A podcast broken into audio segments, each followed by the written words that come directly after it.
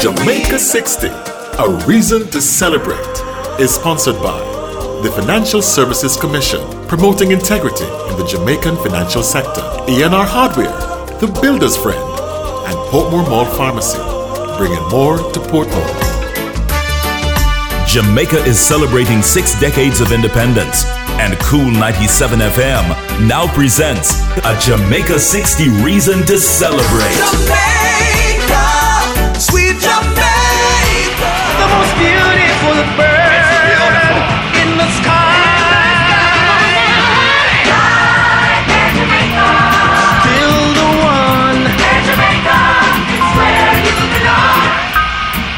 On August 27, 1963, one year after independence, the Jamaica Air Service was founded, formed by an agreement between Jamaica's government and the British Overseas Airways Corporation, BOAC, which has since become British Airways. The Jamaica Air Service was the first incarnation of the company that was to become Air Jamaica.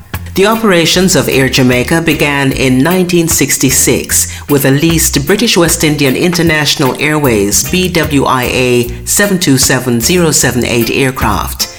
In October of 1966, the entity was reformed into the National Airline of Jamaica. Jamaica love, we wanna see Jamaica above. Jamaica represents the people of Jamaica. Jamaica. Feel it when you fly. As Jamaica Air Service Limited, the government was a 51% shareholder in the entity, while BOAC and BWIA held 16%. The employees of BWIA in Jamaica were transferred to the new airline, and service to New York and Miami began on May 1, 1966. BOAC and BWIA continued to maintain the leased aircraft until May of 1969. At that point, Jamaica's government wanted to become independent of those entities and created a new firm, Air Jamaica Limited. Once again, welcome aboard. board. Do enjoy your flight with us. I'll be talking to you again once you're airborne. In the meantime, I invite you all to sit back, relax, and enjoy your flight with us. Air Jamaica experienced rapid expansion during the 1970s as flights to Toronto, Montreal, Puerto Rico, Philadelphia, and other destinations throughout the Caribbean were added. In 1974, Air Jamaica began long haul flights between Kingston and London's Heathrow Airport that continued on to Frankfurt, Germany. Flights between John F. Kennedy International Airport and Kingston were also started.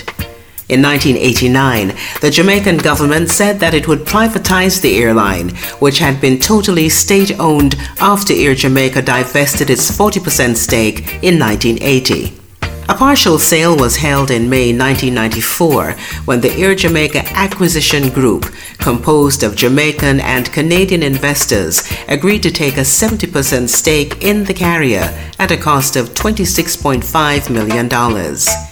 Employees were to receive a 5% share, while the Jamaican government took responsibility for its considerable liabilities.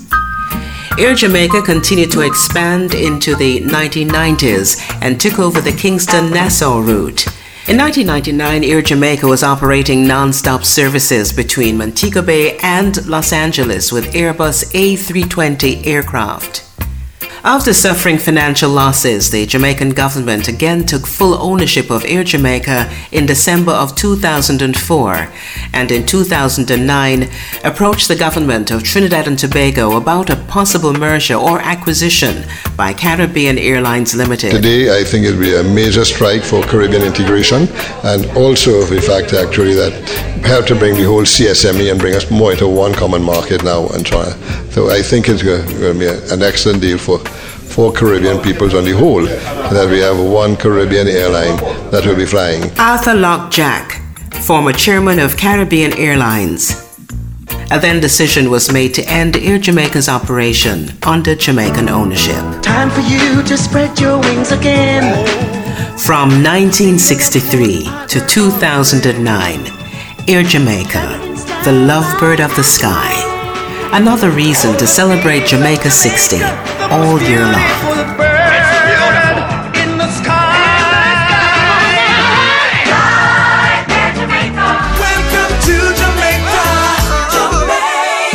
Jamaica is celebrating six decades of independence, and Kool 97 FM has just presented a Jamaica 60 reason to celebrate. Jamaica, sweet Jamaica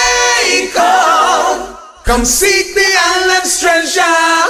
Welcome to Jamaica. Jamaica 60, a reason to celebrate, was brought to you by the Financial Services Commission, promoting integrity in the Jamaican financial sector, ENR Hardware, the builder's friend, and Portmore Mall Pharmacy, bringing more to Portmore. This feature was researched and written by Right Idea and produced by Norman Marsh.